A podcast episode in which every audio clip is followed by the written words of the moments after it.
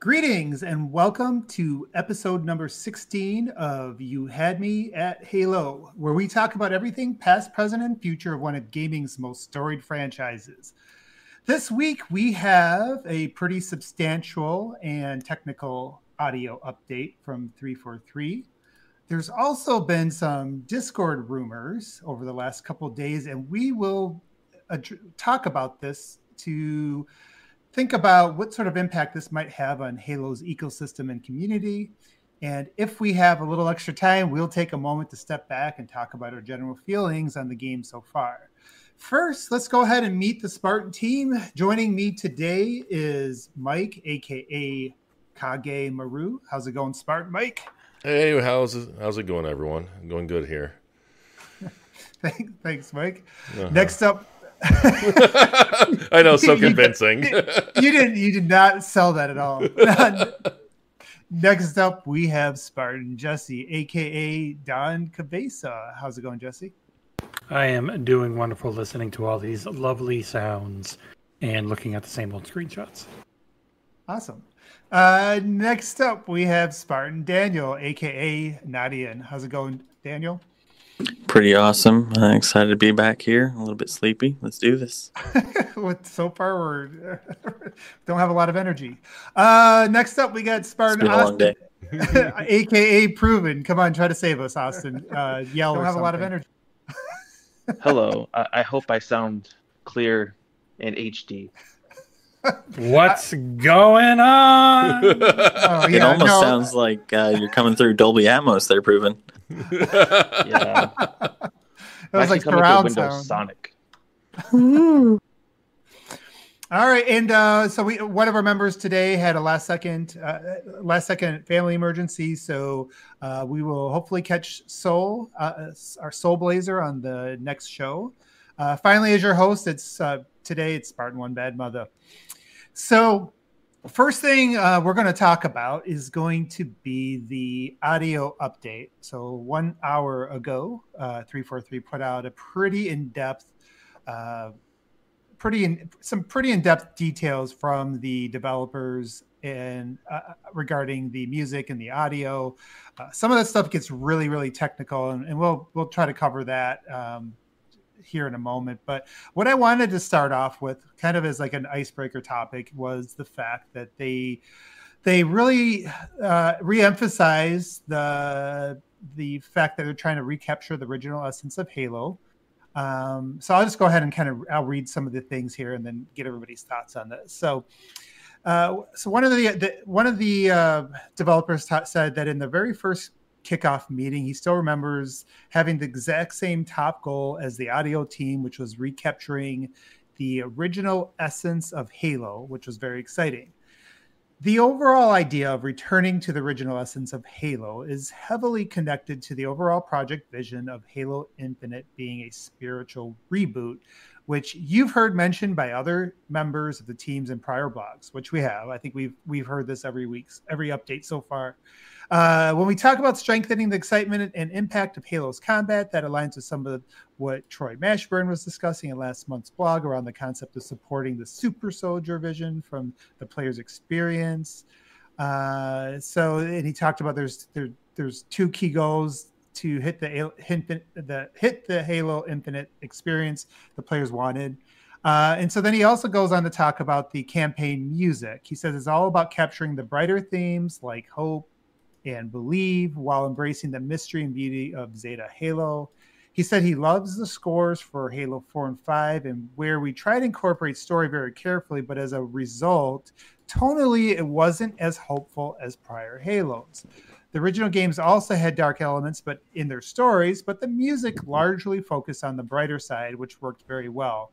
Uh, so he basically, without reading everything here, basically says they want to focus more, have the music focus more on the hope, heroism, confidence. So I'm going to turn it over to the rest of you guys. You know, I'm going to go ahead and start with. Let me start with Don because Don, you are the one guy on on uh, this team that really, I think, puts Halo Four probably in the highest regards. You know, I'm not in that same camp. But so I want to hear from you, like when you hear stuff like this, like going back to the classic sounds and everything. Like, how does that make you feel? Is that something that you know you're looking forward to, or, or was that you know are you going to kind of miss more of that do- darker tone of the the newer Halos? I got a secret for you, man. It's mostly lip service. They are going to invoke those feelings of the old games, but they are not at all actually going back to what the old games were because that would suck. Nobody does that anymore. You don't see Halo CE in new games because new games are better. Halo CE still holds up really well. I have fun playing it. But when it comes to actually what is this new game going to be, it is going to feel like it spiritually, whatever that means.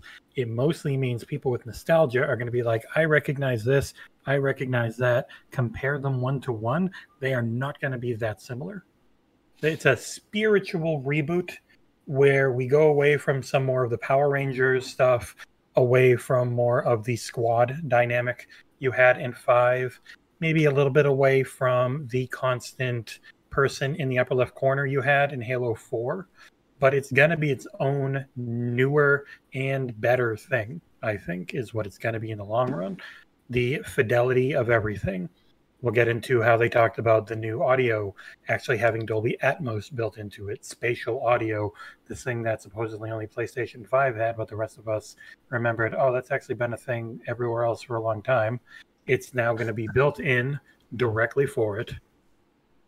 Like they've been doing updates for how they've been capturing audio for many months, mostly on like Instagram and stuff. And it's actually been really interesting, like having a, a freaking uh, pug doing the sound effects they're using for grunts and that type of stuff.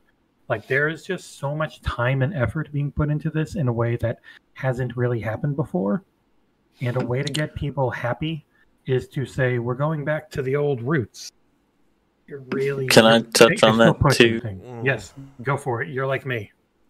Yeah so um you know i'm i'm excited for a couple of reasons for one um oh hold on let me scroll back um for one you know sotaro uh, uh tojima he's uh, the the audio director for this one he he's been there since 09 he was the reason we got Neil Davidge on halo 4 um you know regardless of what i think um, people may think about the soundtrack. At the very least, it tried to do something new. Um, there were a lot of tracks on the like, especially if you have the the uh, deluxe edition. There were a lot of tracks that had, um, you know, reminiscent uh, themes from the old games, but they, you know, really tried to invoke an, a sense of, of of loss, a sense of, you know, Requiem is such a great track. Um, that that really kind of invokes this like mystery you know as you're coming up and seeing the forerunner structures for the first time. I don't know there's there's so much that i think that that i think on that soundtrack that has so many wonderful thing wonderful elements in it that i think they're still going to be invoking here. And i mean we've heard three tracks from the the soundtrack already and that, i think that kind of tells us what we're going to see right? Because there's two tracks that are very reminiscent of like walk in the woods and um, the general theme but then the fire in your heart track that plays i can't remember if it's actually just called fire in your heart um, but that track that plays during the the demo last year is wholly new. It is it is clearly you know it is not as hopeful it is not as somber as well as halo 4's um, you know because they they talk about harkening back to the the senses of hope from the the older soundtracks. And you get that with those other two tracks but the fire in your heart track is very excuse me is still very much a, a, a a new element that isn't still bound to those. So i think we're going to get a mix of both. I think we're still going to see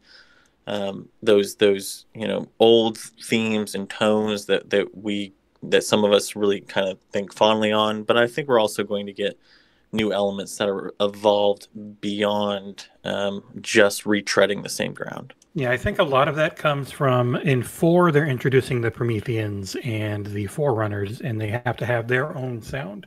Because you had the UNSC style music, you had the Covenant style music.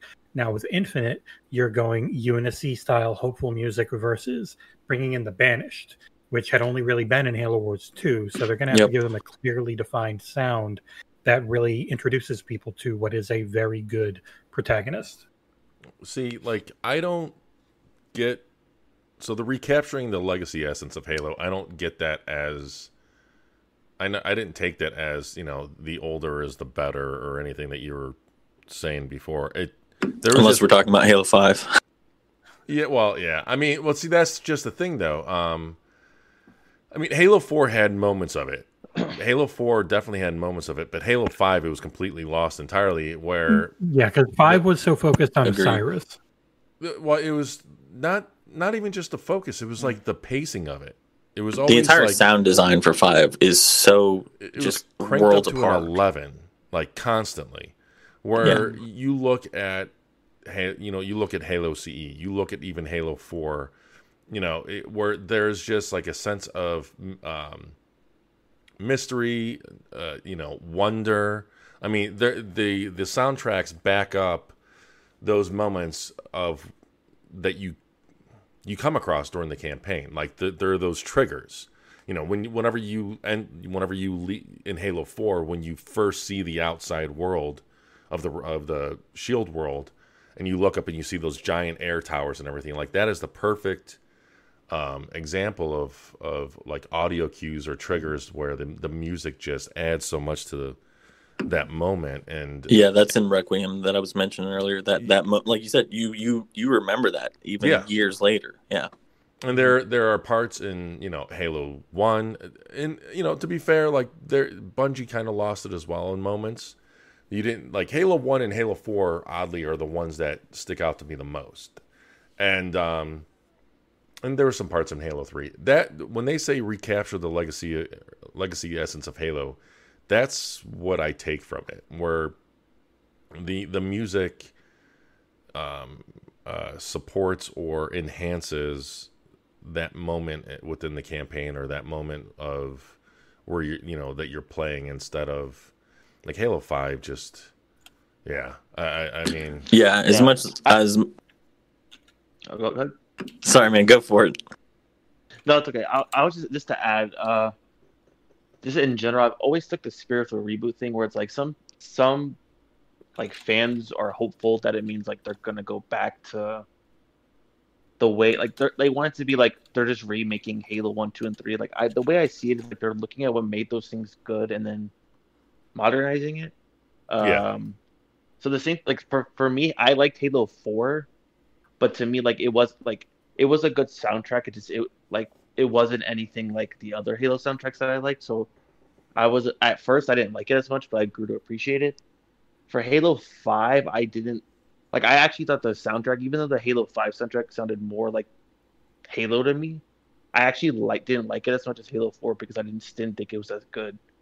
So yep. yeah, I didn't. I, the, I, oh, go ahead, proven. Keep going. No, I, I just think the, for Infinite, they're gonna they're trying their best to like balance it out. Where like the, like what uh Daniel was saying, or like the two soundtracks like that. sounds like it, like Marty O'Donnell wrote those. Like those sound like exactly like something he would have written. But then they also have their own like flair. So I think they're mm-hmm. trying to like, the best to balance where it's like they're they're kind of going back to some of the old, old audio and old gameplay while also trying to like push the series forward. Yeah, I, I think everybody's brought up some pretty good points so far. Uh, Mike, I think I'm, I'm a little bit more. Um, I, I, think my tastes kind of align a little bit more with yours in, in, regards to you know like some of the newer tracks. I did feel that, for me at least, I, it just didn't feel like there was enough of a gap in terms of like the tone, if that makes any sense. Like it just didn't feel like as much of the roller coaster. You didn't feel that as as uh, that that wide range that um, that the original Halos had. Because as much as they say they taught they they focus on like things like the heroism and things like that, I, the thing that really stands out to me is just how like how well they really cut they slow things down in, in with the dramatics music versus you know pumping it up. And there just was um, they just they really did a better job i think conveying feeling in the uh, the og halos um, and, and so he, he talked about, and I didn't read this part of it, but he said, like, for Infinite, we first identified our core pillars, one of which was mentioned as above as hope. Another falls into the ancient mystery sci fi category. and the third is military honor and sense of duty. Um, so I guess like what I think about this is they just really they're trying to hit the tone. It's not necessarily, you, it's not necessarily trying to hit the exact same notes as the the original Halos, but really it sounds to me like they're trying to hit the same tone, like convey that similar emo- the similar range of emotions, and you know create that sense of you know wonderment or, or mystery, like they say there. Mm, um, yeah, that like what, what was the night snow level? Was that assault on the control room, or was that um uh no assault on the control was... room was the day one because that's the one that you're headed towards it, right? Like I just remember this moment where you're um coming up like out of a cave. Two betrayals, or I'm an idiot. Yeah, I the, think it was... assault and control room is the snow one. That's well. I'm looking at it right now. That's two of them. Like there's two of them. So assault and control room. Two betrayals is the other one. Yeah. Damn, I, I was right. I, I think Fuck it was the night one where you're coming out of a like a, a hill or a cave and there's no fighting. There's no nothing. And yeah, that... this this music part just kicks in. I really wish I could remember the track and everything. I didn't have dyslexia when it comes to names, but like every single time, still to this day, that I listen, that I play that moment, I get goosebumps. And you know, it's funny you mentioned that. That's like you, you, know when I tell that story of like when I first saw Halo and I first saw the Xbox, that was the scene that sold me on. that's why I'm here today, and, and, why I was in trouble with my ex. But anyways, keep going. I'm sorry, Mike. but no, you know, it's it's more of that that you know I I hope that they have an Infinite because yeah um, again you know they touched on that in Halo Four and they did a great job. I, it, it was never to the goosebump level, but um, I mean, again, I, I Halo CE is the only one that gives me goosebumps in terms of the overall the nostalgia factor. No, no.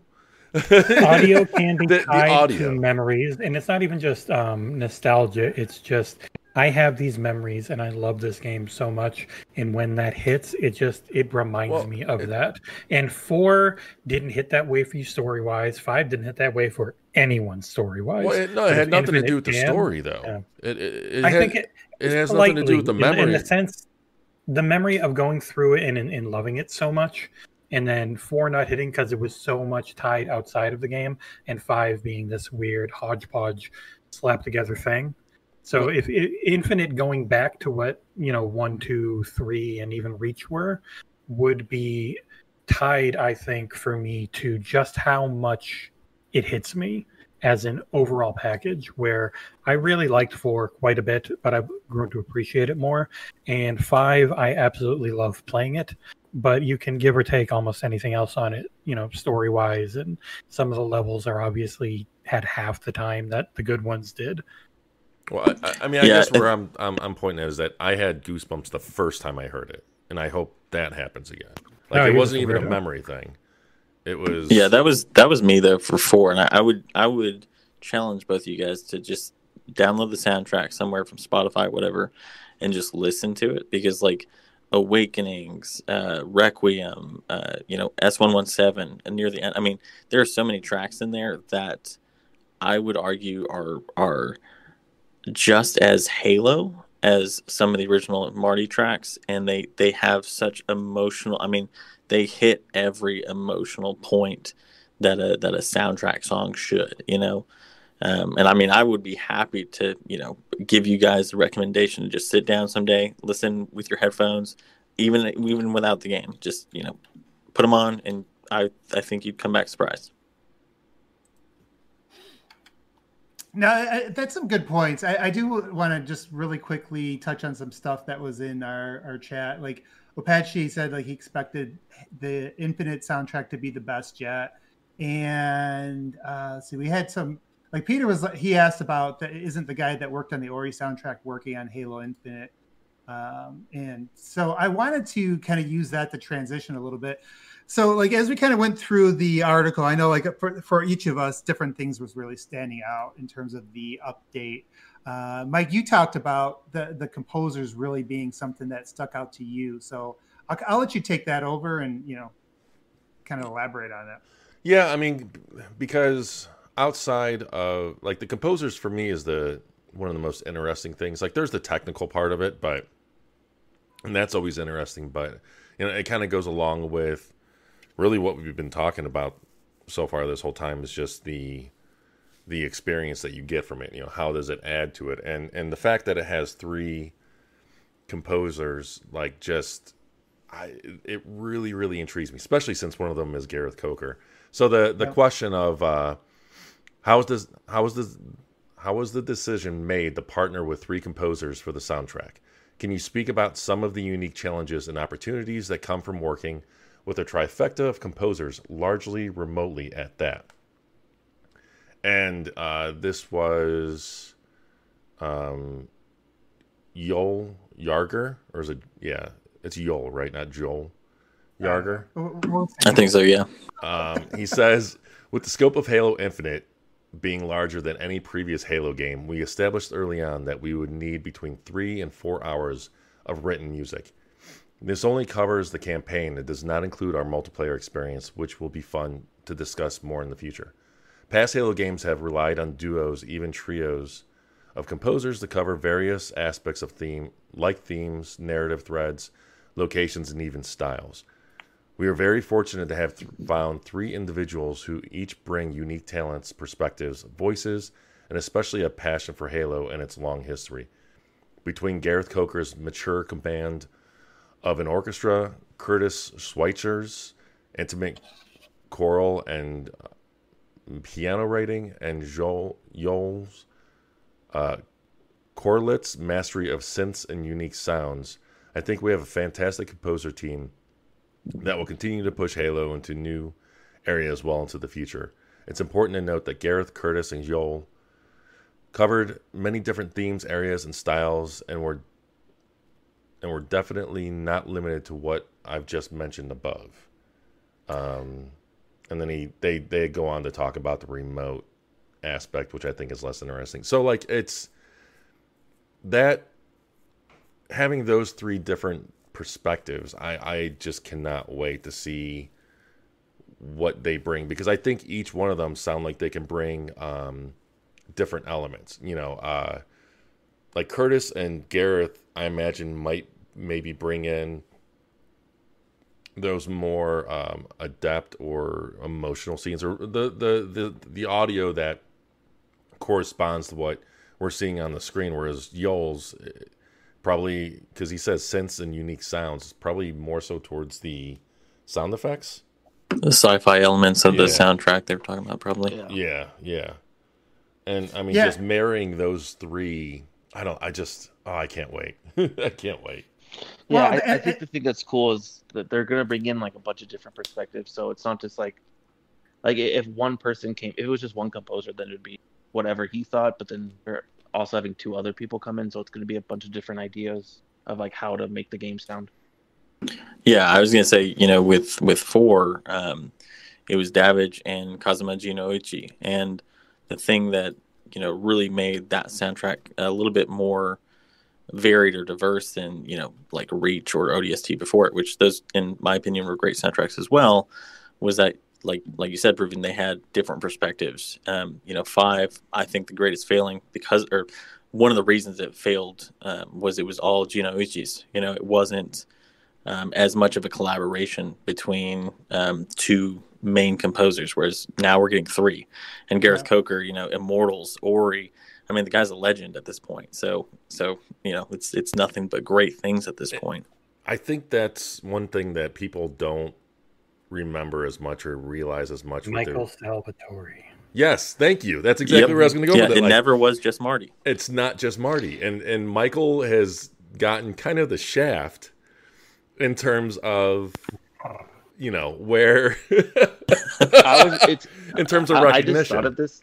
I thought of this before, but he's kind of like the Tesla to his Edison. Like, like Marty gets all the credit for everything, but then Michael Salvatori basically gets like no one even knows who he is. Like, it feels Yeah. like I had no idea who he was, and I've been oh, a, Oh, Halo, no. a Halo nut since. What- I always think, yeah, I mean, it, I'm the guy that's got like every sound. I bought all of them on CD because you know I'm that kind of age. But I just I just lost my Halo card, I think, or at least got it suspended. Yeah, no, but you, you guys brought up some really good points, and like we really when you talk about the history, it kind of like that really just highlights one of the things I said you know t- uh, 10 15 minutes ago regarding like the the the tone and like how halo 5 was sort of one notish you know it, it just it, it just didn't really feel like it had enough divert like it didn't have enough separation in terms of like the motions or the moods and things like that uh, whereas the classics really did. They painted those they really they really did a good job capturing those those moods and i think having different composers who specialize in different areas allows whoever's directing the game to really try to correlate that to you know like this composer we're going to have him work on these types of scenes and like create the you know the, the scenes that are more maybe mysterious and alien you know we use a composer for that versus you know when we want to create that triumphant hero music you use a different composer for that. Uh, you know and i'm pretty excited. Just i would say gareth has probably been my next to marty which i guess i should say marty and salvatori but uh, next to marty has probably been my my favorite soundtrack from a game uh, with the most recent ori that came out so Agreed. yeah yeah from, from a music standpoint you want that a, a funny piece of trivia oh, is okay. the guy who the guy who took over Destiny's music after Marty was fired or left or whatever that situation was Yeah. was Michael Salvatori. He's the one who does all of it. He does all the Destiny music, and it's very oh good. Wait, still Yeah. to this day? Yeah, he's credited for everything they've done up through the Huh. newest expansion. oh wow okay And the music's still great in Destiny. There's there's no doubt. I would, it. yeah, Yeah, it's really better good. now. Um, yeah no And the funny thing about Gareth Coker is that he can even make a great soundtrack for a game like Ark Survival Evolved. Yeah, Like Yeah, I don't he's think a like lot of people he does. realize he's he did the soundtrack for that, and the soundtrack for that game is amazing. Uh, Immortals. Phoenix Rising has legitimately one of my favorite. It's like one of my favorite pieces of music. It's so good. He's just phenomenal at everything he does. So I'm a music nerd, obviously, and um, there's a, a podcast called Music Respawn that you guys should listen to. And Gareth Coker's been on there, I think, two or three times. And first time was with Ori, yeah, three times. First time with with uh, the first Ori, and then the second time with Will of the Wisps, and then uh, recently for Immortals. So he kind of goes into his his whole process, and it's just really cool. Yeah, I mean, really, really good feedback. Does anybody else have anything they want to add regarding the composers before we uh, try to touch on some of the Curtis Schweitzer is fantastic in his work. What was it? Starbound? I can't remember. Yes. Really is Yeah. very Halo-ish in the way it sounds. And then his first track came out and it was fantastic. So I'm really excited to see what he's done. oh, so one of the tracks that we've heard so far was one of his. Yep. The Yeah, they've released one for each, Okay, Oh, okay. that? Okay. That's Three that's the right. They trees, I did say they cool. released one of each, and, and I, they've I- all. I was gonna say they've all been released on Spotify and Apple Music today.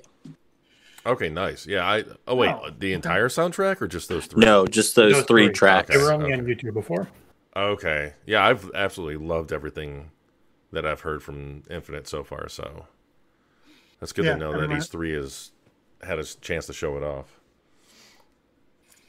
All right, guys. Uh, yeah, some good feedback on the music. I, I do want to kind of move forward to some of the other aspects of the article. Do it. Uh, yeah, let's do it. so you know, they they get they get into some really nerdy stuff here. Uh, you know, stuff that's a lot smarter than me when it comes to the audio. But I do want to bring up some of this, some of the more advanced uh, audio aspects in, in regards to the uh, the custom built acoustic simulation system. Now, Daniel, I think that's maybe more your wheelhouse, so I'll let you take over that and you know, kind of get that one going. Sounds good. Um, so yeah, the the question was asked, and from a systems perspective, how do you achieve your goals of making combat more immersive for our players?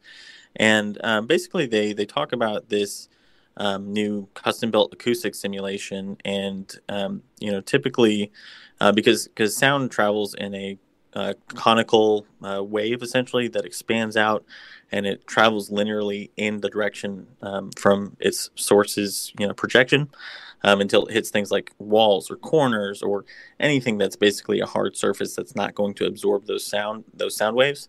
And so um, what they've done is they've basically um, built a system that kind of combines currently how um, you know your source uh, basically projects sound and then they they kind of make an amalgamation of that and a virtual source so let's say you know there's a a sound coming from like there's a flood behind a door um, that's to the left of where that door opens. And so before, what happens is, um, you know, up, up until recently, they didn't have a great way of actually doing anything that was that would um, project sound accurately, so that you know it's it's actually kind of wrapping a little bit.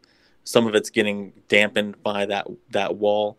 And um, so what now happens is that it projects the sound from there, but also combines a virtual source so that you actually hear the the directionality of that sound from the door.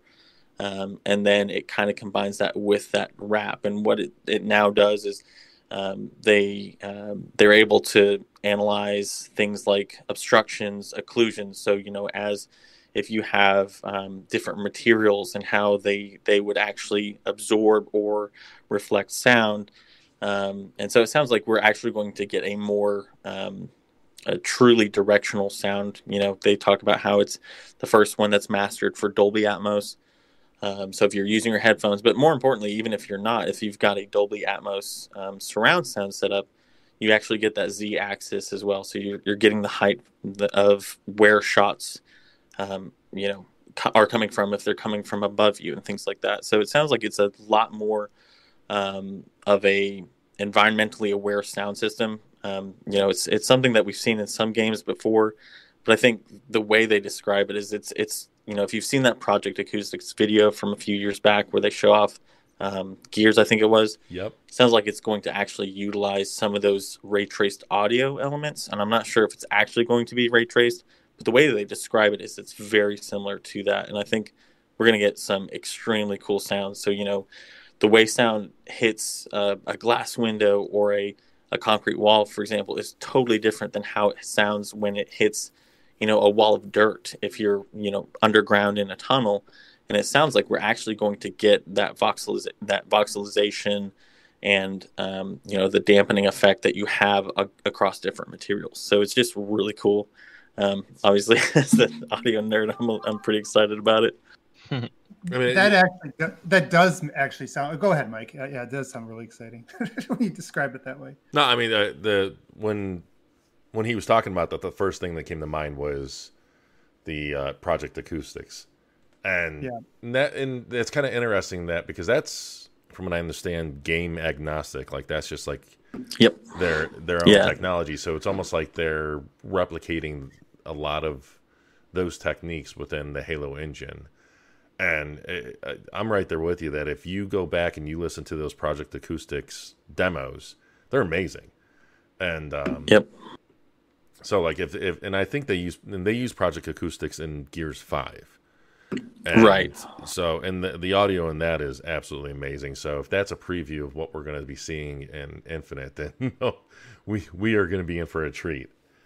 Well, and they were talking about frame by frame stuff, and I think that, like, again, I'm not the audio expert, so I won't, I won't try to pretend to be and pipe up in here, but just kind of like, yeah, the, the, just the, the amount of detail, the fact that it's frame by frame, that it's so precise, um, and I guess really the the only thing I would say, like, as a gamer, when it comes to game immersion, uh, for me personally, and, and, and I might be uh, out there on this, I, I, think audio can can be more immersive for me than even graphics. Oh, yeah.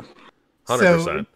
yeah, so like even as somebody that's not again an audio expert, and I start picturing some of the scenes they're describing in here, like you know, like for example, when they're when they're describing the prioritization and things like that of the different weapons and how you'll hear you know hear different things stand out more than others uh, and just like how specific it like i can i can visualize like imagine what not visualize but i guess imagine what that actually would mean. And just the thought of that is is super exciting and, and really to again for myself probably even more so than you know prettier textures or prettier graphics because that really sound like graphics to me are something that after a while unless you get into a brand new environment or something like that like eventually that stuff blends in you know you just kind of look for the headshots and stuff. But when it comes to sound like that constantly is immersing you like you're constantly listening for what's around you what kind of things are shooting at you like it makes you aware of your environment. So it really does so that kind of stuff is really uh, the fact that they're going the extra mile here with with the audio and you know and the, obviously the technology uh, the hardware is, is better for that as well. Yeah, um, I was going to say, um, you know, Jesse kind of joked about it earlier, but um, and this isn't a disparaging comment about the PS5's audio block at all because it's fantastic. But you know, hot chips, we saw that the audio block, despite the fact that Xbox has not um, really advertised it that well. It's actually more capable than what, what's in the PS5 because the audio block on the series consoles is the equivalent of all 1X, all, all eight 1X uh, CPU cores. So it's extremely competent. So I think, kind of like what you were saying, Abe, is that we're going to see um, titles that really utilize the capabilities of uh, spatial sound in ways that they've never been able to. And I think um, you know whether you're if you've got a great audio setup at home that's awesome but as somebody who just reviewed the xbox headset like i can't tell you how i mean, I mean i've got a pretty competent you know it's polk uh, signature series so it's Atmos capable but compared to just the cost of, of great headphones compared to what you have to spend to get that in speakers it's i mean it's a huge delta and the fact that we're getting some incredible sounding technologies that can be pushed wirelessly to those headsets, whether it's Xboxes or, or Steel Series or whoever, it's really, really impressive. And I think, like you said, that that can be such an immersive um, experience, far more than than sometimes visuals can be. Yep, absolutely, oh, completely. And and uh, I mean, even touching on that, that it's crazy how they are because I don't know any other game that su- has direct support for um, not only Atmos but DTSX and um, what's what's Microsoft's native one? Windows, Windows Sonic. Sonic. Yeah, Windows yeah. The Sonic. other ones were yeah. just mainly pushing Atmos, but to, if they're pushing DTSX, which has been the best one for me so far, that's really exciting. Yeah, and, and it sounds like they're natively supporting all three, whereas usually Correct. it's either like 5.1 or Dolby Atmos and it's then it's emulated to the others. Yeah, right. exactly. And um, and there's a clear difference when, you know, if you're playing something like Gears Five or I think Assassin's Creed Origins also supports that. Like if you play an Atmos game and a non-Atmos game, at least on my headphones, it there's a clear night and day difference in terms. Yeah, of, the ups and downs. That actual yep. spatial part of it yep. is the Z-axis different. Yep, exactly. Yep. And you know, it, if that's when that's emulated while on a headset, it's amazing, absolutely amazing. So to to think about getting that kind of experience with like banshees flying overhead and stuff like that is, just, oh man, it's freaking sweet. Well, it's like you know, like Billy said it in in the the comments there. He said like this gen is about new types of games with better AI and sound, not just graphics.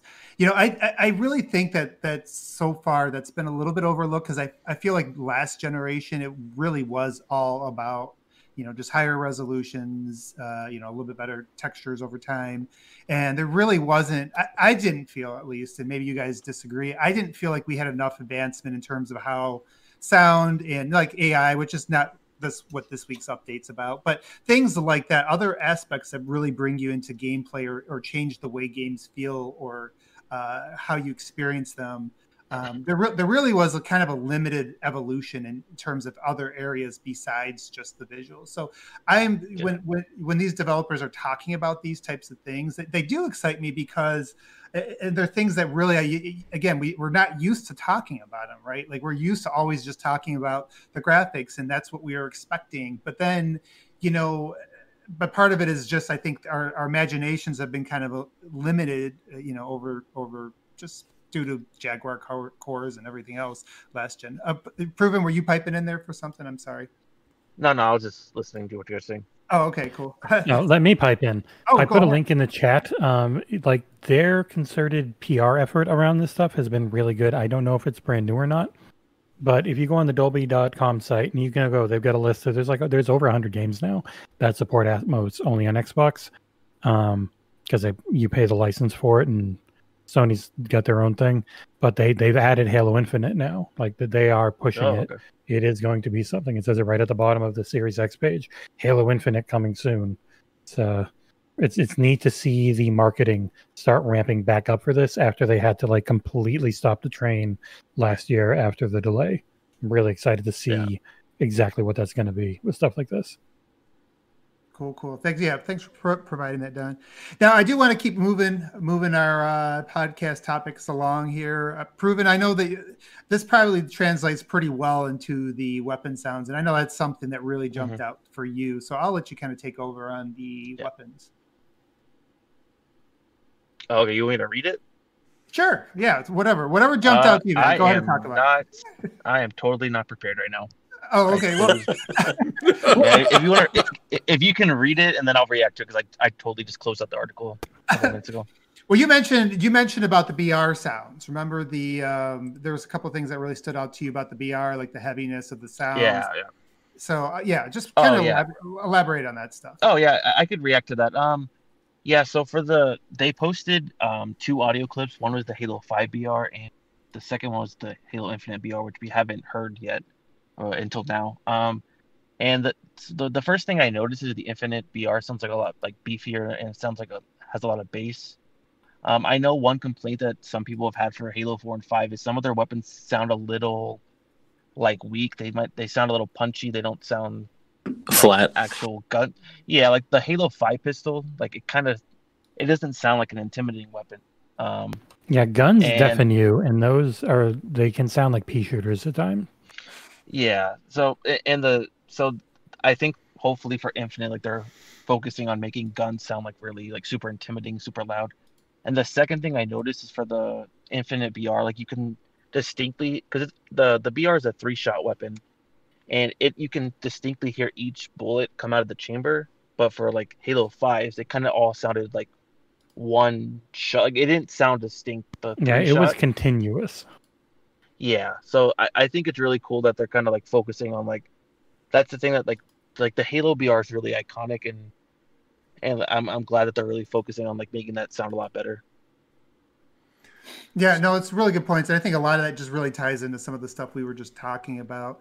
Um, did did any of you guys have anything else that kind of stood out to you about the the weapon sounds, or anything else that you know that we haven't that we haven't addressed? With I was I was wondering on what everyone's thoughts on the plasma uh, sounds a bit because I've I, that's been one of my biggest issues with the three four three Halo games is the plasma sound. It Yeah. it, it it I mean it it do- it sounds too high pitched if that makes sense. Where it doesn't sound Yeah. like I, I don't know how to describe it other than that. Like it, it I've just I really hope they they have more of a, a like some you know some light i guess. I know that they're probably going for like light burning through air or whatnot type sound but it just it, i have not been a fan of how plasma sounded in past halo games. And and i did like what i heard from infinite. Um, i don't recall though if we've there's no scenes in infinite where you're holding a plasma pistol or or uh, No, not we plasma heard that yet. rifle. So No. it's it's like the more iconic weapons that I'm really hoping Well- they they change how they sound. I mean, when the gameplay demo, we, like I think the elite, he shot um some kind of plasma weapon at you. Almost. So I, I we've heard it there, but we haven't heard like direct audio since then. Yeah. No, I, I, I have no thoughts on the plasma. I, I do want to see. I, I do want to hear the the heavier um, weapons. I, I, think I'm in agreement with Proven on that stuff. Uh, any? Yeah. Oh, go ahead. Oh, I was going to say the the BR definitely sounds a lot better, you know, and they they talk about um, kind of bleeding into the previous conversation too, just um, how the guns actually fire, the reflections of those gunshots bouncing off the environment uh, properly, so that they they dissipate. You know, if you're in an open field, but if you're in a narrow interior, you're going, you know, it's going to reverberate um, a lot more as it should. And I think you know the sounds that we've heard thus far. I think to Mike's point, you know that that I, I think you're the plasma the plasma shots just have a ton of treble and there's like no mids or lows. And I think based on what we've heard with the other um, sound effects so far, I'm hoping that that's going to be the case for you know a little bit more balance of a sound rather than that kind of flat, high pitched hollowness that we've kind Yeah. of gotten. Yeah, I just yeah I that's exactly where I'm going at. Like, I, and I hope they Yeah. they have that changed. Okay. Well, let me let's go ahead and, and uh, move along our topics because I know we um, we're already coming up close to an hour, I think. So, uh, I, Don, I know there's a couple things that stood out to you that were even beyond just the the sound stuff and the updates, but I'll let you just really quickly, um, you know, highlight some of the things that stuck out to you in, in this this week today's update. Wow, how kind of you. Yeah. The um the part that really hit me pretty hard was at the end of Tale of Two Rockets, which was he starts off saying, for example, earlier this week I was playing the game with a focus on rescuing scattered squads of Marines from their banished captors. And it just hit me that one of the main things I've always wanted from a Halo game is what they've talked about before with the golden path of this is how you progress the story, but also let me branch out and explore this big ass alien ring. And just that thought that, oh, I'm just going to focus on, I'm going to play for a couple hours by myself, not playing co op with my brother and my wife. I'm just going to go off and I'm going to go rescue some Marines and have fun playing this game. And the thought of being able to do that is extremely exciting for the various you know side stuff they're going to have. We saw go you know eliminate knight whatever the hell his name was on the map before. And just having these different things that i can go and do that may pop back up go to a new area or play again and things pop up again. And it's just stuff to do in halo that isn't doing the same mission. It might be going through a similar area but it's a different time of night so i've got a different patrol coming through and it's a different now it's daytime and there's not as many patrols going around no one's asleep. I gotta just go balls out and kill them. I can't try and do stealth. You mix that in with how they then move on to talk about how the um the aliens and the marines are talking back and forth because he messes up things go crazy which of course when all hell broke loose the marine shouts heavy weapon uh, heavy weapon fire incoming which showcases them calling out this brute or this brute's got a rocket launcher, which no one else could ever really do because it had to be a human version of the flood before, or you know, tossing a flare. We heard stuff like that, but the battle calls letting you know that you need to keep an eye out for power weapon, then that power weapon being louder, and, and it's this side content that I can just have fun with. Like that yeah. type of stuff is extremely exciting for me. Well, and it all goes back to like what I, I, think what the theme of of Halo's been since they started doing these updates is they really keep emphasizing dynamic, dynamic. It's like sandbox. Things are more dynamic. They're more detailed. There's more layers. You know, like I think last week was it was it last time they were talking about how you could shoot out tires on vehicles and things like that. Um, and, yeah, and like, again, and, oh, and the, the handling will go for that. It's yeah. it's not just this. Okay, it hit one thing, so it's wobbling. It hit stage two. It's now about to blow up. Stage three it blows up. Instead, stage you're taking out individual parts, which is massively different than it's ever been. And yeah, the physics, yeah, the physics modeling actually responds to those effects.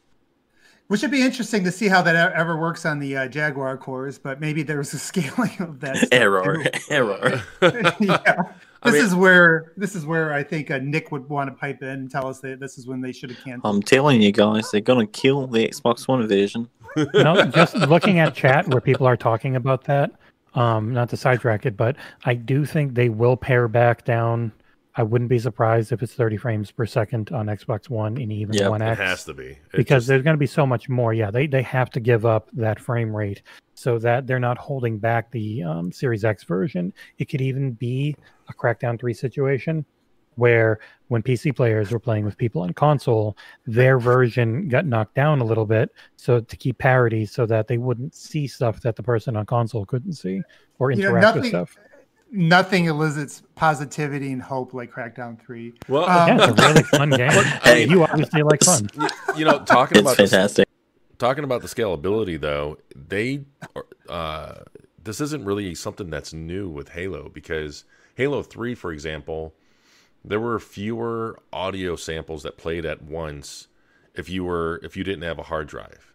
Right. And it was running direct off off disk without a hard drive. And so when it comes to the audio portion, I do wonder if there's going to be some level of scaling because the, I didn't realize with uh, Jesse pointing out earlier, I didn't realize that the Marines can call out what enemies are holding or what they're doing because and that to me is exciting because I haven't heard any kind of advancements in AI since like I remember that being a big deal with Call of Duty 2 at the launch of the 360, where your your AI teammates would you know like enemy second second story window or something like that. And Yeah.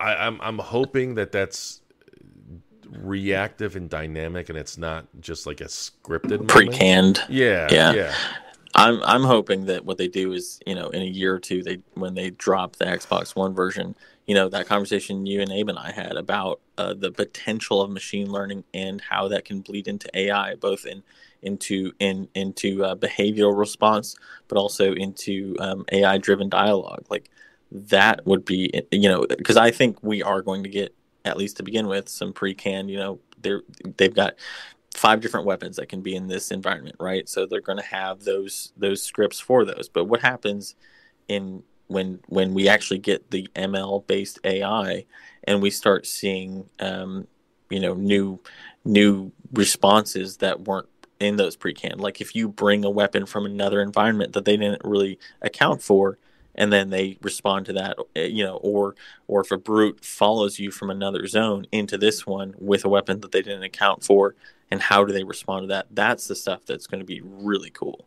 Yeah, absolutely. Yeah, I, I think people really underestimate that, and and you know, it's almost like I know I know we're kind of going off topic a little bit here, but it just it really encompasses kind of the overall, you know, a lot of the overall feeling I've gotten from some of these updates and really what they're focusing on, the, and the potential, right? Like a lot of it is it, it, right now we're not we haven't seen seen anything again since the July show, um, and so like a lot of what we're hearing is on paper for now uh, but just the real potential going forward and you know also just yeah I, I- think you bring up some good points daniel and hopefully they do some an update here soon on the ai because that's going to be one of the the most interesting things to really consider Mhm. not just for a launch but really going forward because just I, again we- we'd have to kind of nerd out and, and probably you know lose all our listeners right now but you know talking about like how they can uh, really uh, evolve that stuff over time you know, especially as they kind of capture data from how people are playing and stuff. But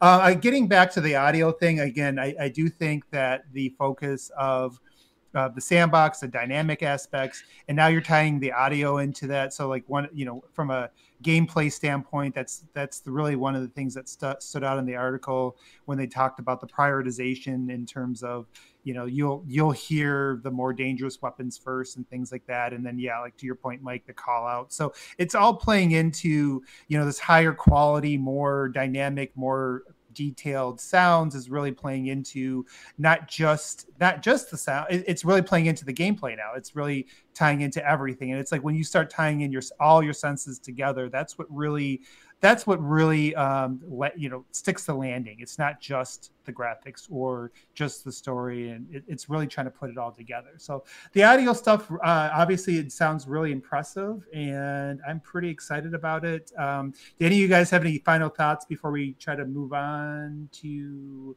our i guess our, our non-audio topic? Oh Nope. you got I, I, I am just real quick. I am really curious to see if there's going to be any noticeable differences between uh, current gen or new gen and last gen because the, the audio block in the Xbox One is quite capable too. I mean, it's it's not not comparable to the Series X and Series S, obviously, but it, it- you we've know all that's the we've all moved on mike if there's one truth I've come to realize is that there there really isn't such a thing as lazy devs, and I bet you outside of getting it directly from them, I bet you us mm, plebs are going to have no idea if we try and go back and forth and really notice. I think yes, they will scale the hell out of it, but they're so damn good at it that I will never be able to freaking tell. Well i, I will never be able to tell because my uh, xbox one x was traded into gamestop No, that's Um,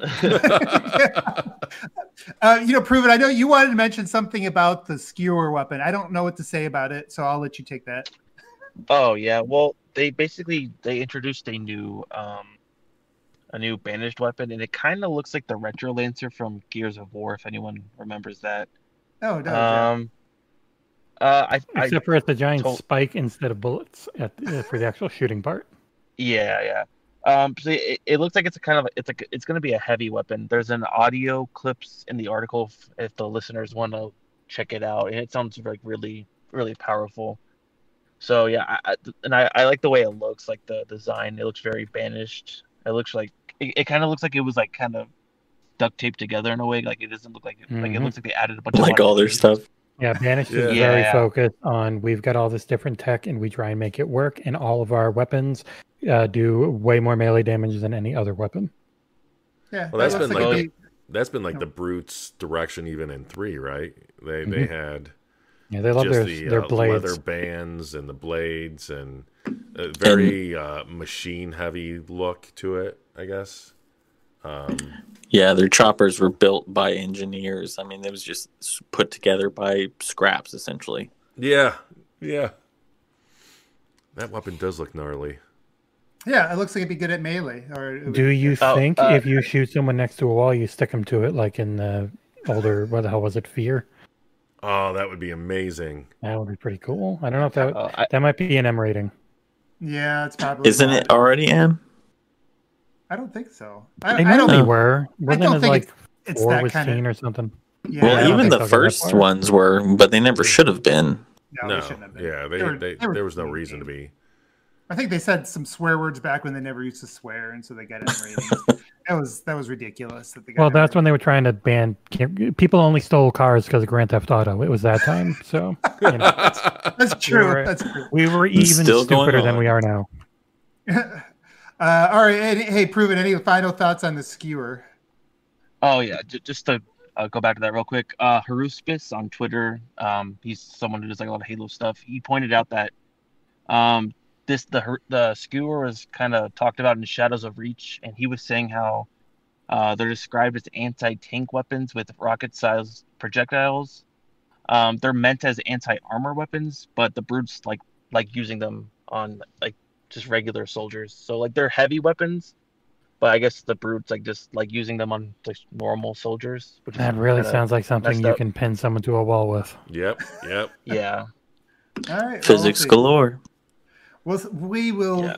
See on that. Uh, for me, when it comes to weapons, all I really care, I mean, the, not all I care about, but the main thing I'm curious about is how they all balance in the sandbox. So I'll have to wait on on what interests me in that area. Um, so any any final thoughts about audio or anything on this article before we move on to our kind of our off topic, but but somewhat related topic. Uh, one last thing. Um, it's almost the end of March, and I do believe that Nick was saying that if they were going to kill the Xbox One version, it would have to be in March, right? So yeah, he's losing. the losing. clock's He's losing. ticking. Why was that? Why did he, why did he give it the time limit of March? I think it was just one of his arbitrary uh, deadlines. I don't know.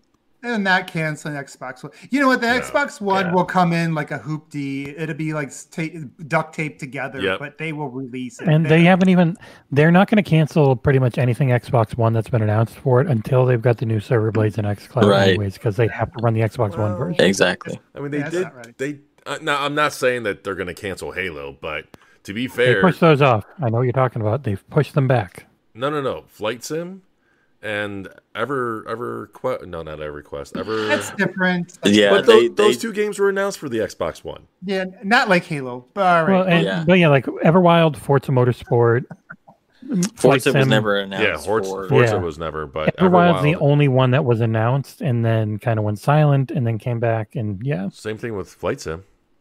P- Peter asked the Mhm. question: Is there a world where hey, Xbox One version is multiplayer only? I think that that option's kind of flown the coop. I think they would have had they would have had to Yeah. announce that by I, now. after launch and moving forward, give it a year or two, and then the main campaign stuff is only next gen, and but multiplayer is always everything. yeah, Mhm. I, I I would agree Yeah. with that. I mean, the they're- thing with the Xbox One is is like a lot of if you look at like the Switch, like a lot of games somehow make it onto there, and the Xbox One is even more powerful than that. So like I I don't think like I'm sure the game's gonna be uh, pr- like not super pretty to look at and probably won't run at a good frame rate, but like It's probably gonna be super low release res. Yeah, but it's gonna work. I think, I think a lot of people are gonna be surprised. Think Cyberpunk. No, hopefully not that. If bad. they've God, got no. the coalition helping them, and the coalition's reconstruction method from Gears Five is anything they can learn from, I think it'll still look, it'll look fine. Yeah. Like I said, uh, I think most enthusiasts at this point have already have traded theirs in, or at least are playing on something. If Yeah, they could it- find one. it- it- basically, Yeah, if you yeah. care about graphics, you're not playing on an OG Xbox One. Yeah, that's true. Yeah.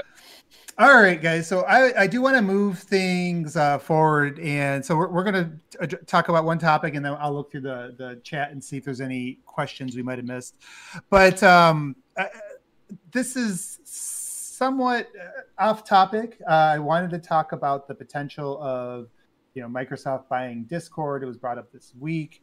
Uh, normally, that would feel like a weird tie-in to Halo, but but I uh, I am going to argue against that. I think this might actually be very relevant to the Halo community and everything. So uh, so just to kind of catch people up if they haven't already heard over the last couple days, it does sound like uh, Microsoft's at least talking. Um, maybe exclusively. I don't know whether we. That's the the Wall Street Journal has said they are exclusively talking with them.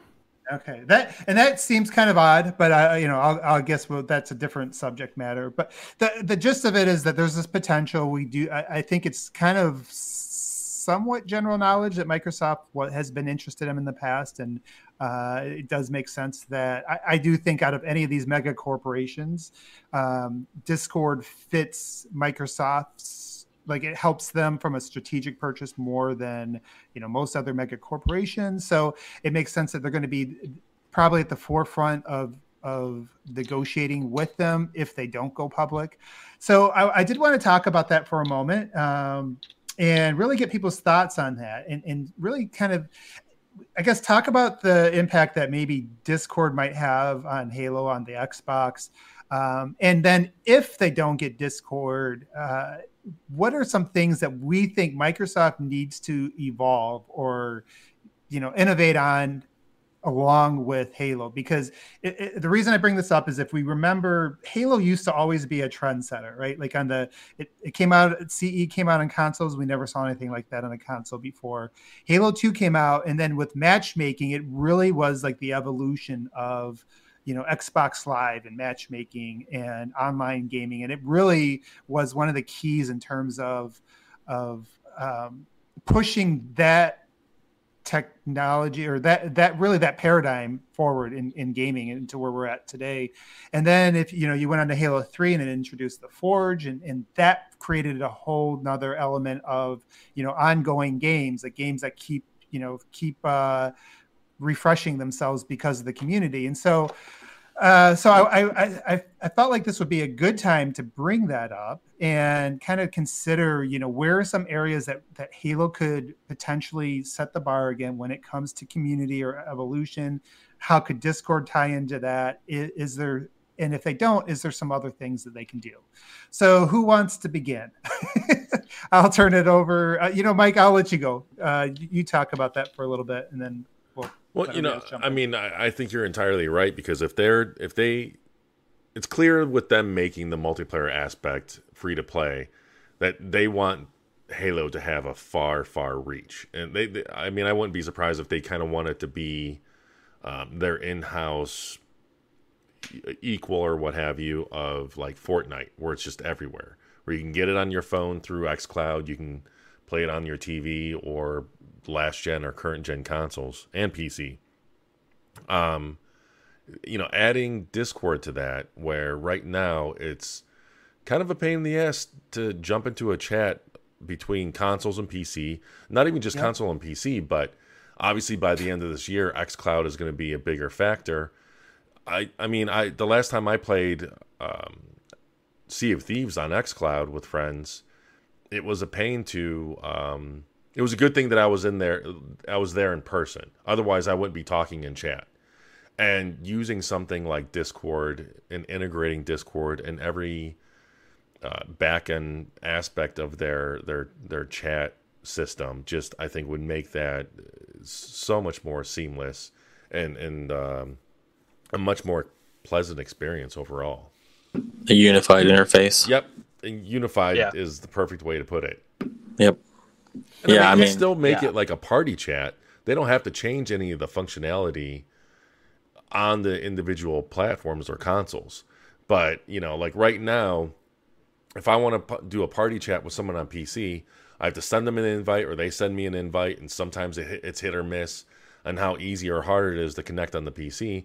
Whereas if you integrate Discord, it doesn't matter if you're on Discord, if you're on if you're using the Xbox app on your PC, or if you're in a party chat on your um, on your console, or you use Discord on a phone, it's all just one one chat. You know. Yeah, it's platform agnostic. Yeah.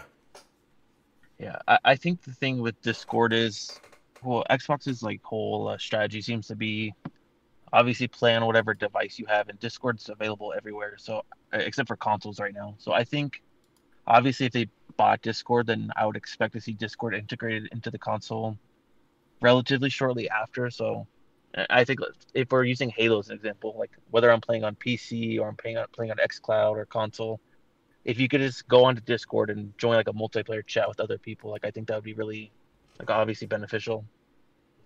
Yeah. Yeah, and I mean part of you know um, as the resident acquisitions nerd, I guess, with the, the OT, um, you know, part of acquisitions is also uh, technologies. It's not just the IP. It's not just the staff. It's not just the UI and um, or what people see on the front end, right? So I mean, in theory, you could you could incorporate elements of uh, Discord, you know, in the existing, you know, if you're if you're still just doing a, a chat uh, between Xboxes or a, a, um, a, group party chat. I'm sorry, not not just text, but a group party chat across Xboxes.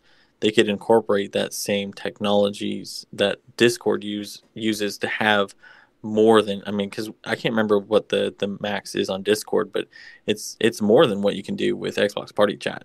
So they can integrate the technologies just like they're going to be integrating Orion into um, XCloud um, in the near future. So it's more than you know. It is it is aiming for those 200 million users that I think uh, use Discord right now, but it's also looking at how they can leverage those technologies that they already have in Discord into the Xbox ecosystem, and eventually, like like we were saying earlier, make it a unified um, interface, unified platform.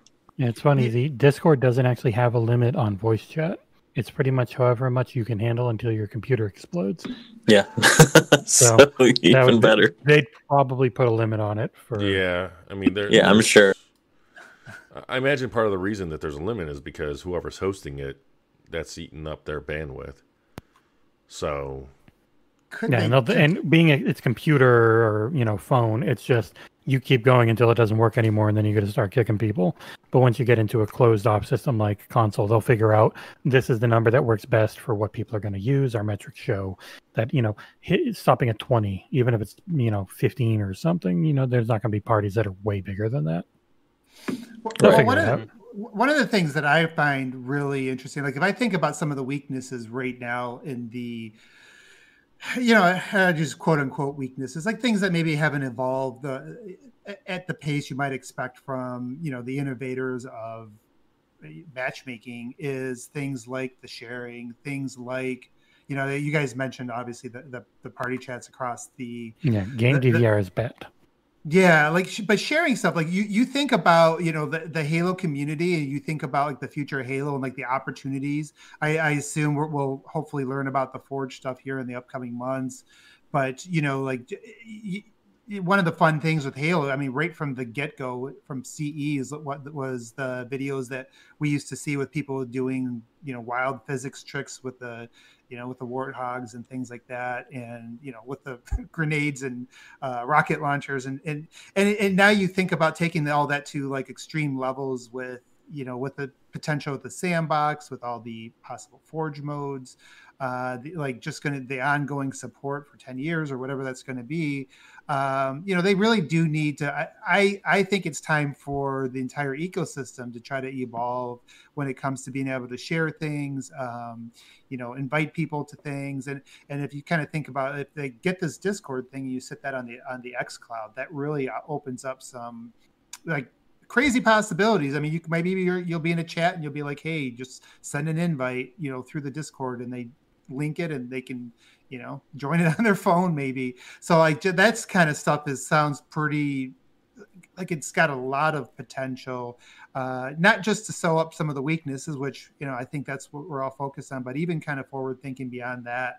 It, it, and i'm hoping that um, discord or not that with Halo, it, it, does sound like they really have the right intentions when it comes to evolving the game and and the, you know how dynamic it is and uh, you know all these other elements. But uh, the community stuff, the the the stuff that we don't really think about that's not directly gameplay, it's more you know kind of peripheral to that. I think that stuff's going to be really important and, and really magnified with a game like this. So that's kind of that's where I might that's one of the reasons why I did think the Discord stuff was uh was kind of interesting, even though it's not really something that would normally be on a Halo podcast. I do think it was at least worth mentioning. Um, do any of you guys have any other thoughts about the uh, Discord stuff? I I like Discord. This could be good. Yeah, I mean, I, I'm assuming that they'll put in Game Pass Ultimate, so I won't have to pay for it ever again, which is great for me. Uh, it's I don't know, man. Putting a full ten dollar a month thing. I saw people talking about that it was a perk. I think it might be a perk more often now. Yeah. But also, yeah. Like if the rumors of Ubisoft Plus and if they do get Discord, and it, I, I think it might be another tier, and maybe you save a couple bucks by doing it that way.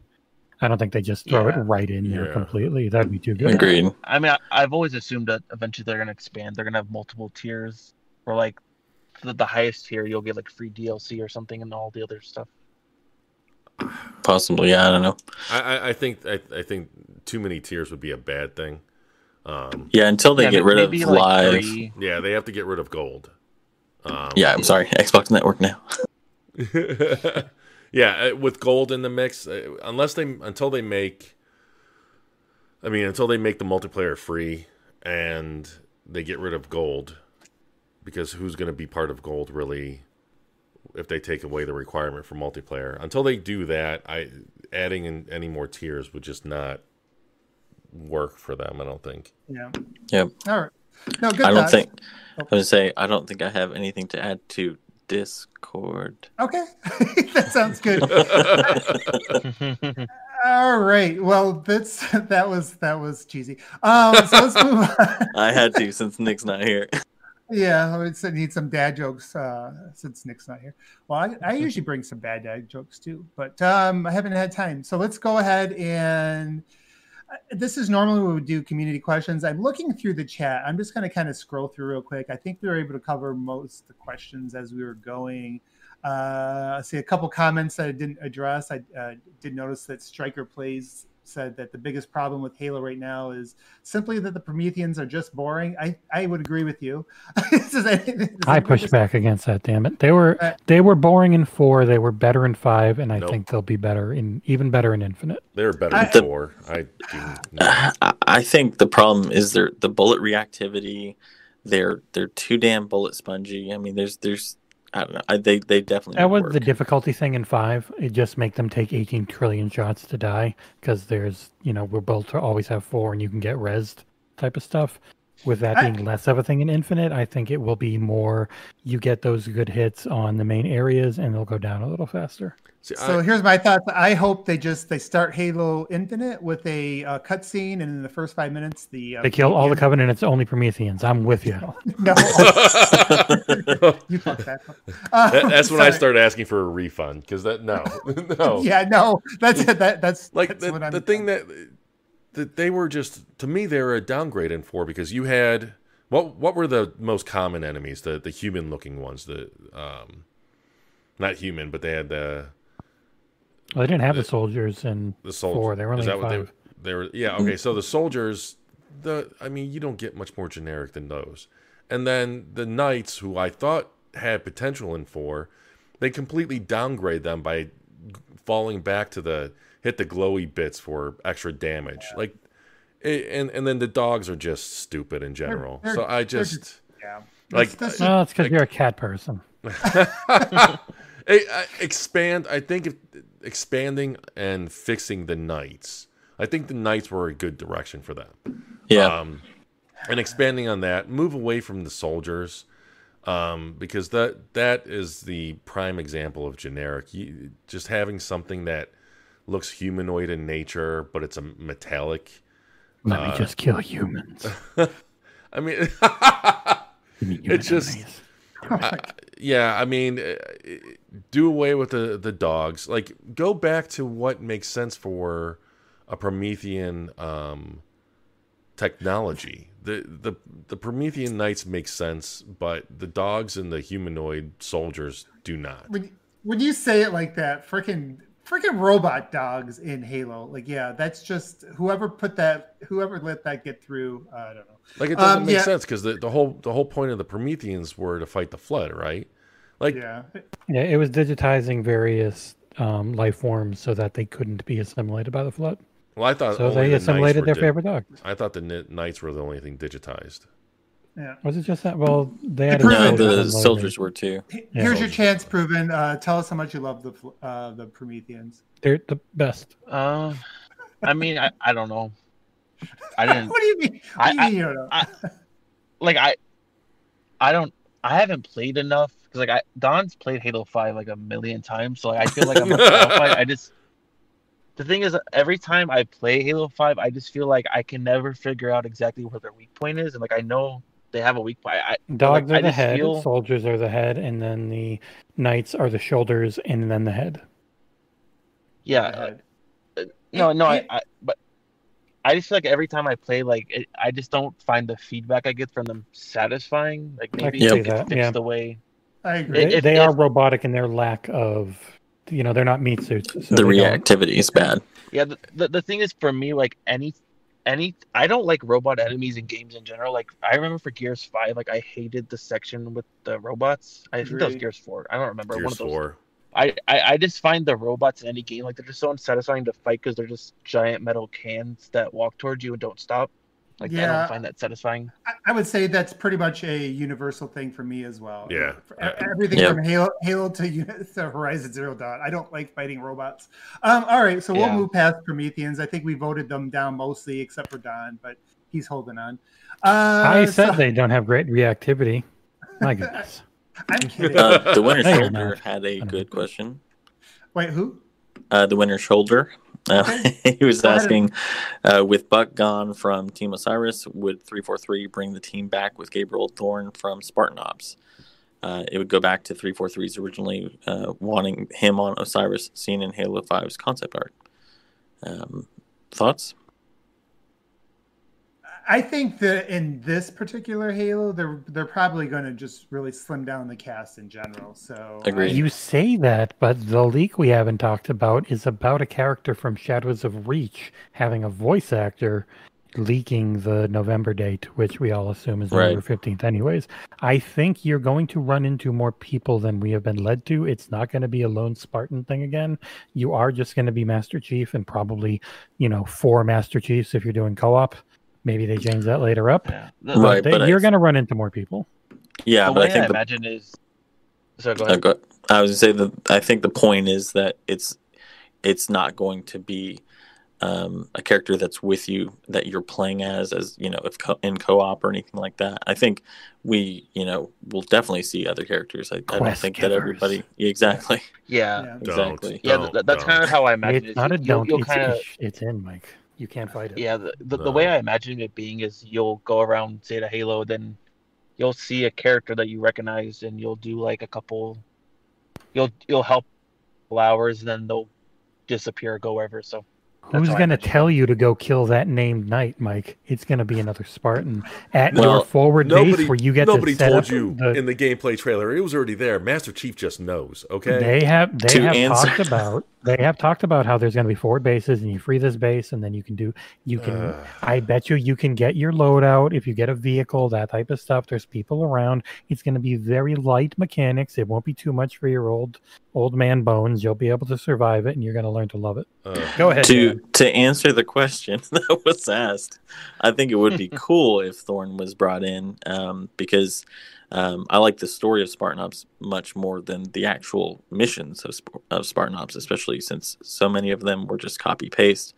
Um, but he was a good character by the end of um, you know when you got through that entire arc. Um, so I think it would be cool if they did for two reasons. One, um, you know, I don't want to return to a Bungie world where Chief is the only Spartan left, despite every other aspect of the universe signifying otherwise. Um, even if Infinity's destroyed, you know, there's got to be some survivors that made it to Zeta Halo. Um, and and I think it would also be good because um, you know, having a Spartan three group with you to take on some of these uh, more challenging areas might be kind of cool because, you know, I know that the the the lone ranger type element of chief in the classic halos was always good but we also forget that there were plenty of times in some of those best levels where you you fought alongside um, you know UNSC soldiers, and so instead of having you know meat sponges um, that just you know fall over after a couple shots, it'd be kind of cool to have some Spartans with you. Yeah, I, I could Yeah. see that. I, I will say, and this is a, this is probably a topic for a different a different show. I, I do hope they bring back a lot more disposable allies because it was always kind of fun to try to protect them. You know, like you, you know those Spartans aren't going to die, so you you just let them be Oh, we weren't fire. supposed to just kill them as soon as they came in. Oh, right, okay. or you just killed them and took their weapons if it was Halo One. All That's right, what so- I did. so, uh, sp- well, on legendary, you do what you got to do. Um, so I, I could imagine gameplay because I like we obviously know there's going to be like missions where you have to go save some sh- soldiers that are kind of uh, stuck somewhere. I could imagine like you save them and then maybe a- like if you want like ask them to join you and then Well, they- kill them later if you want to take their weapons. They said that, Get that in the- snipes. one of the in the in the sandbox, I think it was, or maybe it was the S three four three. One of them, they I thought they touched on um, one of the things in the open world segments is going to be like the smoke signals that you can go and uh, Mhm. rescue. Yeah, you see them in the distance. You go save people, and then if you get a vehicle, they just get in with you. Yeah, You know yeah. what was always sad? What was always said in the Halos, like when you would go save those soldiers, and then by the time you would get out and beat the level, you'd have no more soldiers left, anyways.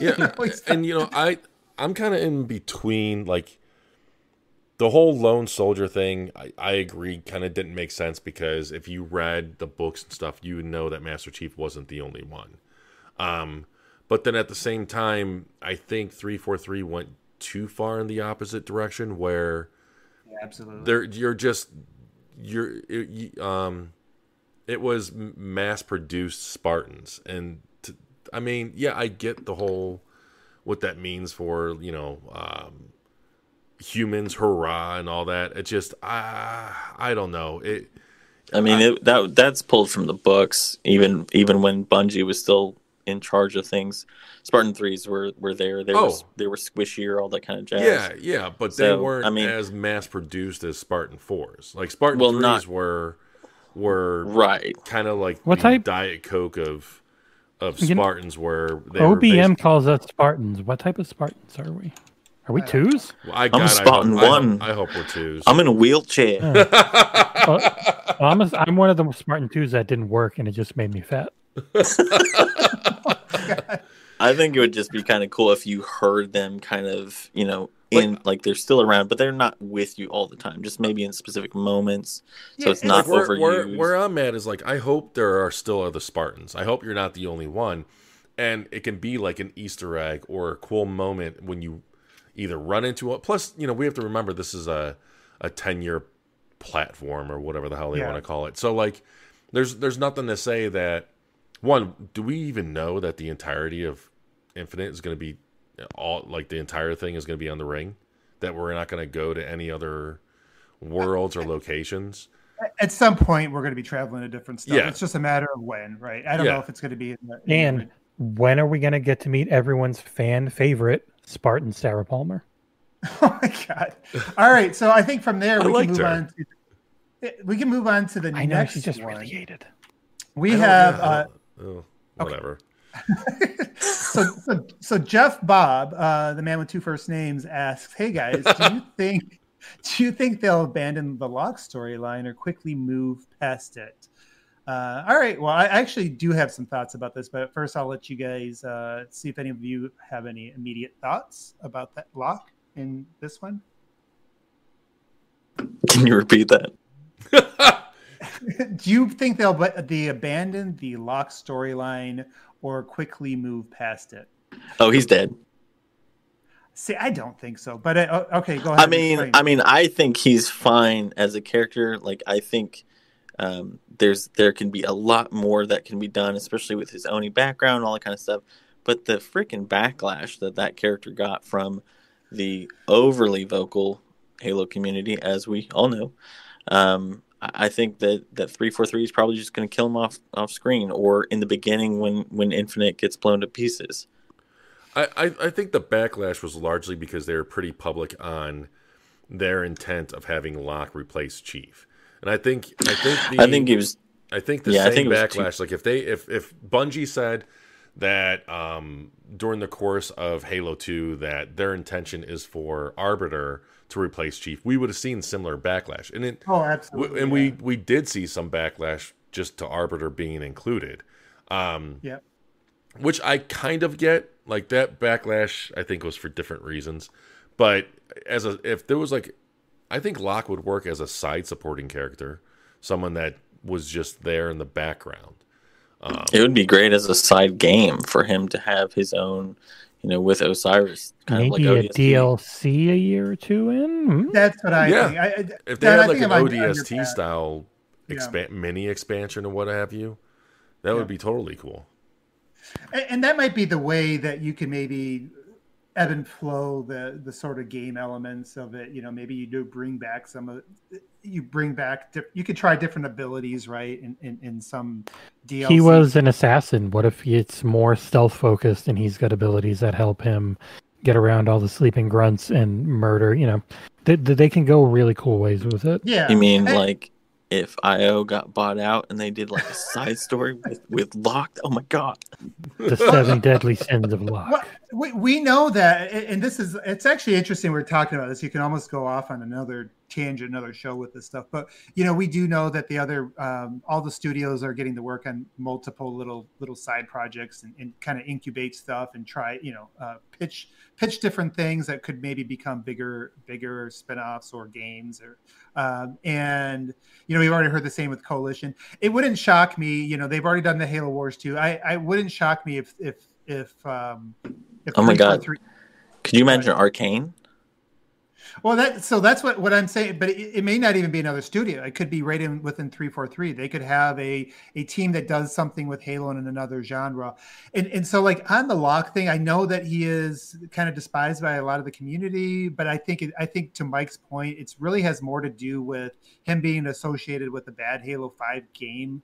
Uh, and I say bad meaning the story and things like that, and the fact that that, that people felt misled on the Yeah, his character wasn't fleshed out. There were so No, many wasn't. hooks put in that never got any payoff. I I, it- I it hope wasn't- that's the case. Yeah, I mean, I, I, I he. It's not that he was a uh, like a like an annoying character. He just wasn't developed. He wasn't. You know, they didn't do much with him. So Yeah, Um, the the other thing is there were a lot of comments that were Oh, racist trash comments. yeah, you know there's, that that there- there's going to be that shit too. We know that. Yeah. No, I, I, I would, I would agree with you there, Daniel. But I, I do think they should stick with Locke, but in a spin-off. Like, give them a chance to actually be in an interesting game that's advertised correctly, so that it's not.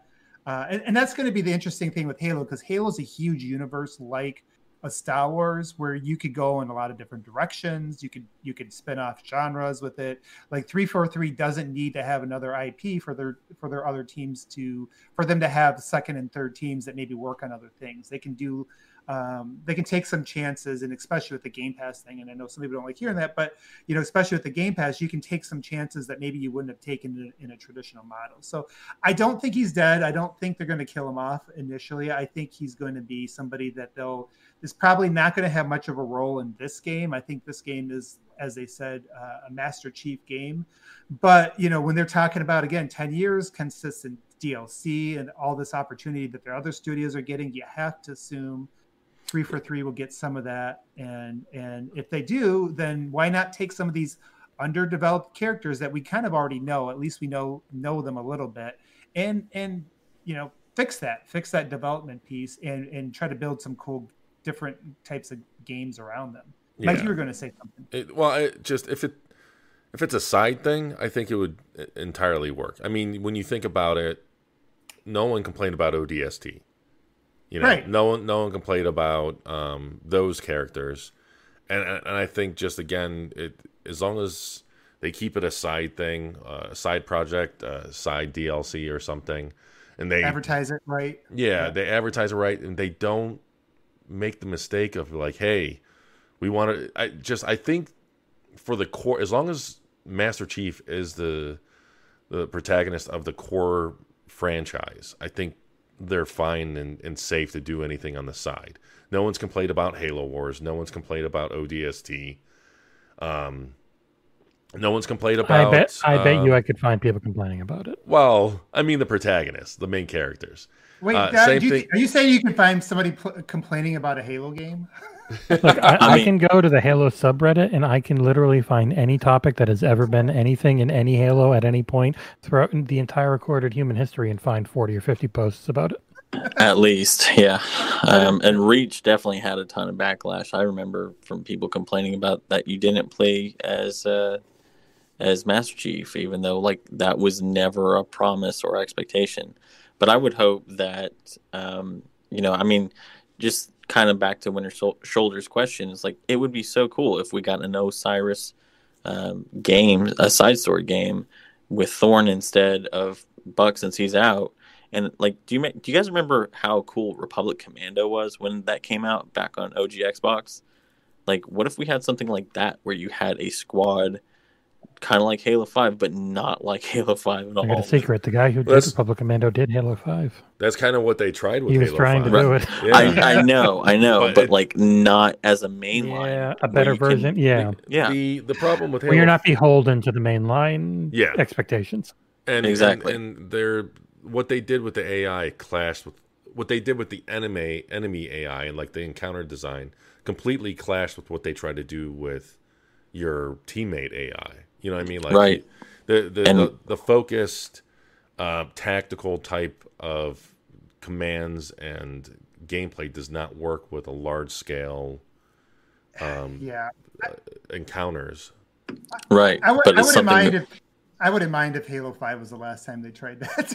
To be honest with you. Well, in the I- main line, I'm open to like what Dan Daniel was talking about a, a side thing. I'd be op- totally open for that. Well, and we talk about machine learning AI being used, you know, big data being used to tailor those AI so they're not crap like they were in Halo Five. That's like true. that. that that, that is the defining thing that we could do differently with the series console versions, you know, and because at that point they wouldn't be the Xbox One. I, I will say that'd be an interesting topic probably for a different show. I am going to move on because I know we are at an hour and a half already, so we're, we went over But you time. told before we started, you were like, "Yeah, this we'll probably not even hit an hour."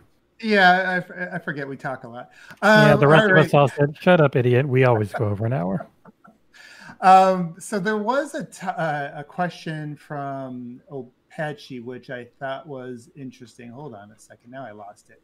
He, he was basically talking about like a. Uh, do where I damn it, I lost it. One of you guys got another question lined up. I had it here. a No. All right. Um, this is going to be, I think, the last question, and then we will wrap up the show. So he said, okay, yeah, so far, my only worry is Halo Infinite will retell Halo Combat Evolved. I'm excited for the return to the classic feeling and everything gameplay related, but not sure how they handled the story.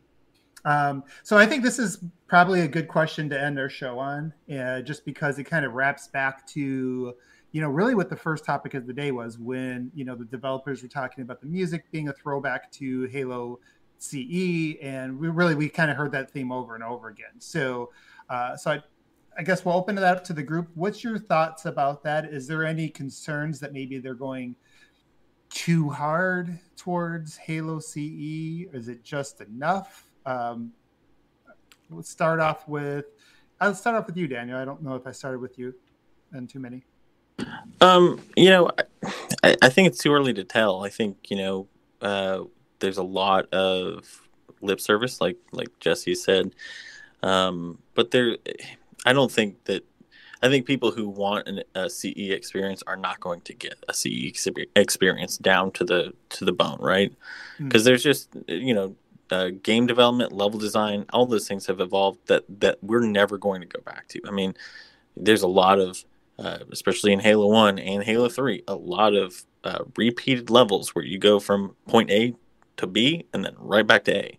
Those things aren't going to happen anymore. So I think I think we're probably going to get somewhere that's that's a little bit closer to, you know, leaning towards new but not quite middle of a balance between the new and the old. I think that anybody who's worried that it's I don't know. I think anybody who's worried that it's too too much back to CE are there. It's not going to be. I mean, from from the the game design, the level design that we've heard about, that's nothing like CE, right? I mean, there wasn't uh, these open gated hubs like we're going to be getting. There wasn't um, this side content. I mean, yeah, you could you could take some of these levels in one or two different paths, but in general, it was still um, you know a uh, well designed level that was made to appear more open than it actually was. So I, I don't think it's a, a, concern that, that people should have.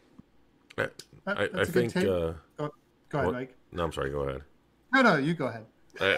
well, I mean, touching on the actual. I'll go ahead. Oh, wait, you go. ahead. touching on the uh, actual topic of the story, I think they're doing a, a good balance of it because. Mm, my bad. No, no, no, no. You're good. You're no, because I, I, was going to say a lot of what you said too. You just kind of beat me to the punch on that. Um, Somebody's got to be a crunch, contrarian to make it interesting. Go ahead. Um, no, uh, and that's usually me. Um, no, I don't read.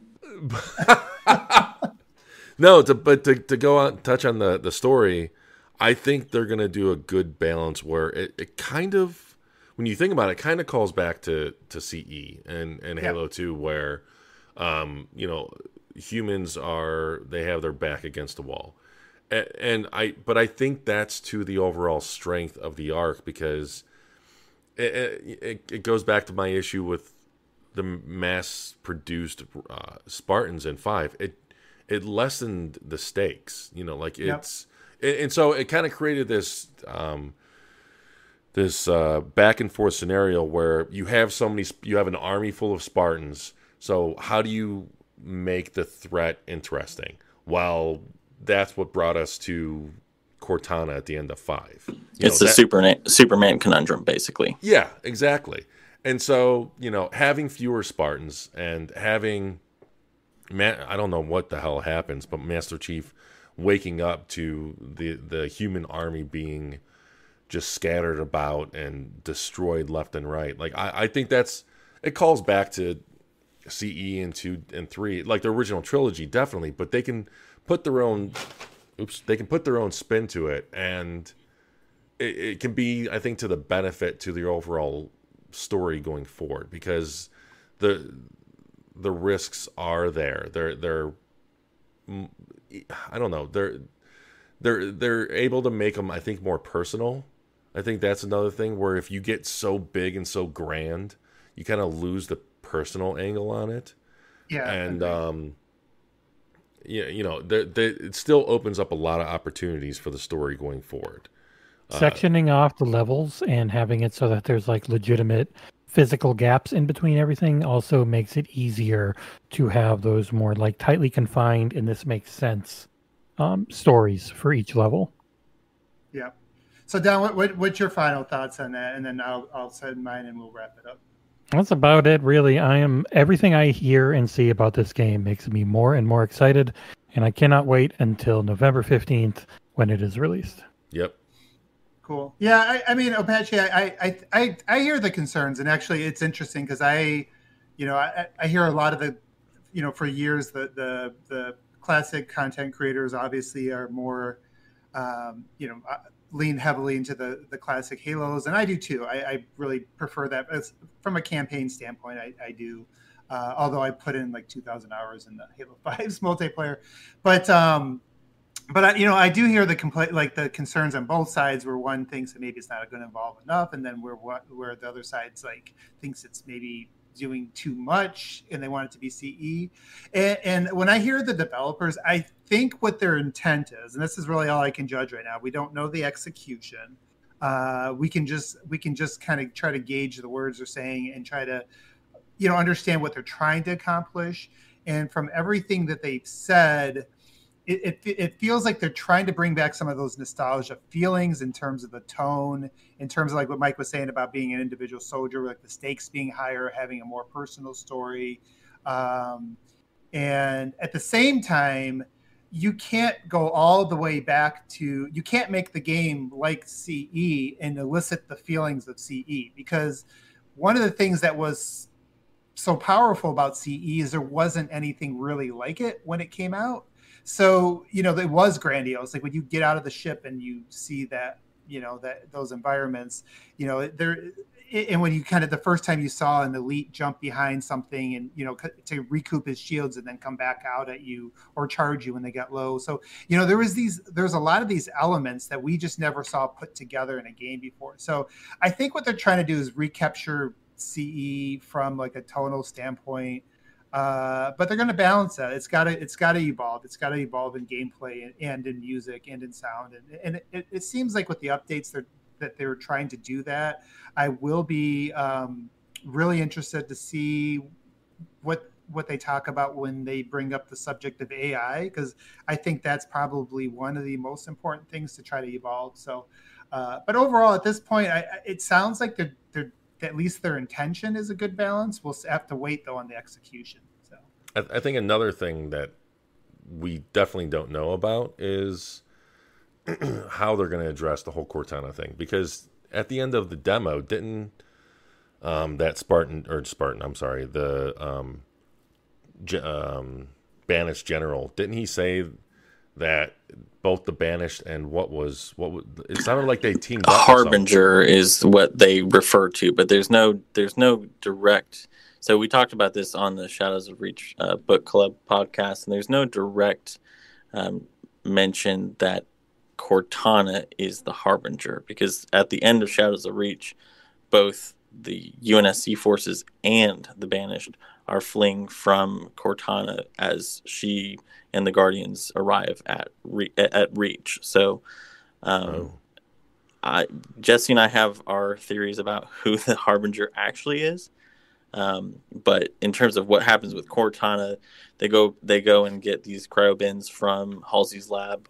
We both think that it's um, basically cloned um, backups or brains of, of what was originally ma- used to make Cortana to begin with, because there's an audio clip where you know, uh, she finds her quote unquote finds and and um, she says, "I don't know how I'm here, but I'm here," and um, or something along those lines. And and I think at that point, you know, I joked about it being a restoration point, but um, at some point, I think that version of Cortana is going to either break down the version of what's in the domain or something along those lines. But I think that regardless, we're going to get quote unquote our Cortana back in some for, some yeah. form or fashion.